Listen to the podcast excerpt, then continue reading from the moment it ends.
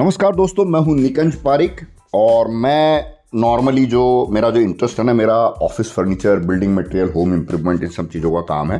और प्लस मुझे है ना, थोड़ी जो भी चीज़ें मैं सीखता हूँ लाइफ से रिलेटेड उस, ये सारी चीज़ें जो भी मेरे साथ जुड़े हुए लोग हैं, उनसे शेयर करना पसंद करता हूँ।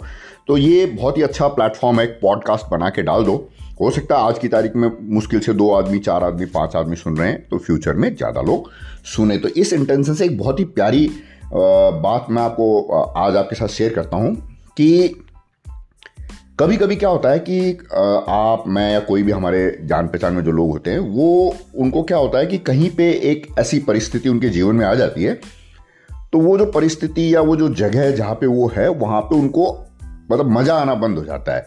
Due to various reason suppose मान लीजिए आपने कोई नौकरी ज्वाइन करी जहाँ पे आपका बॉस अच्छा नहीं है, वो रोज़ सुबह पहले आपका ऑफ़िस में आते आपका दिमाग ख़राब कर देता है आपका कोई कोलीग है, वो तकलीफ़ दे रहा है पॉलिटिक्स बहुत ज़्यादा है, पता नहीं क्या क्या बहुत सारी चीज़ें आपके घर में जो लाइफ पार्टनर है, या और भी बहुत सारी चीज़ें होती है, उसमें से बहुत सारी चीज़ें ऐसी है जो कि भारतीय पृष्ठभूमि में भारतवर्ष में जो हम लोग फैमिली को इंपॉर्टेंस देते, देना भी चाहिए। मतलब सबसे इंपॉर्टेंट चीज़ है फैमिली तो वहाँ पे कभी कभी ऐसी चीज़ें होती है।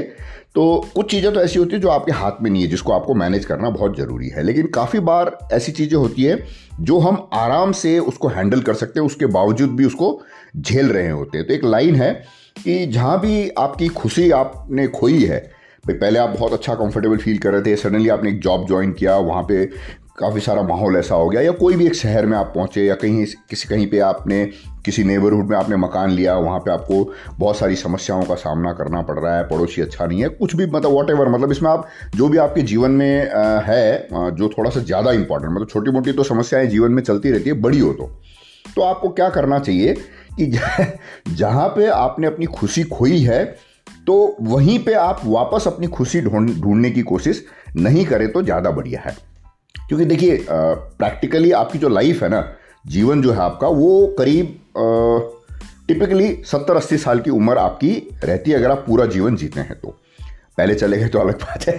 तो उसमें से 18-19 साल तो आपको पता भी नहीं चलता कि आप क्या कर रहे हैं, क्यों कर रहे हैं, कहाँ जा रहे हैं, क्या नहीं कर रहे हैं मतलब यू डोंट नो टिल 18 18 साल के बाद थोड़ा थोड़ा समझ में आने चालू होता है।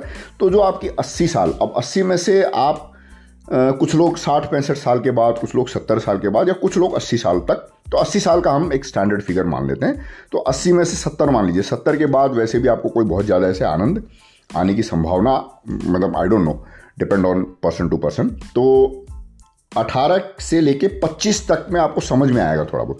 तो 25 से लेके 80 की जो उम्र है ना, यही आपकी एक्चुअल उम्र है। तो आपको लग रहा है कि कहीं आप फंस गए हैं, जिसकी वजह से आपकी जो मानसिक शांति है, आनंद जो है वो कम हो गया है तो आप उसको चेंज कर लीजिए। मत ढूंढिए वहाँ पे। तो क्योंकि आपकी लाइफ बहुत छोटी सी है और इतनी सी लाइफ में आप ज़बरदस्ती किसी के साथ कुश्ती लड़ते रहें क्या फ़ायदा? तो इसमें एक मेरे मैं जब काम करता था तो मेरे जान पहचान में कोई एक भाई साहब आए थे तो मेरा एक, मेरा कॉम्पिटिटर था, उसके साथ मेरी रोज़ की थोड़ी माथाफोड़ी चलती रहती थी। तो what he said was a beautiful line कि देखिए, अगर आप सुअर के साथ कुश्ती लड़ेंगे ना तो आपको तो लगेगा कीचड़ है कीचड़ है, मेरे कपड़े गंदे रहे, कपड़े गंदे रहे बट सुअर को बड़ा मज़ा आ रहा होगा कीचड़ में लोट पोट करने में। तो ये सब ध्यान रखिएगा कि आपका स्पोर्ट कौन सा, आपका गेम कौन सा, आपको कौन सा स्पोर्ट खेलना है। तो थोड़ी मेरे शब्दों पे मत जाइएगा, इसका जो रस है ना, वो निकालिए, और उससे अगर कुछ आप फ़ायदा ले सकते हैं तो मुझे बहुत खुशी खुशी होगी। तो इस पॉडकास्ट में इतना ही छोटा छोटा पॉडकास्ट होते हैं, और फिर मिलते हैं दूसरे किसी पॉडकास्ट में। कोई अच्छी सी, प्यारी सी, अच्छी सी स्टोरी होगी लाइफ चेंजिंग स्टोरी तो आपको आपके साथ शेयर करूँगा। मेरा नाम है निकंज पारिक और सुनते रहिए मेरा पॉडकास्ट धन्यवाद। और सुना अगर आपने तो उसके लिए धन्यवाद। Thank you very much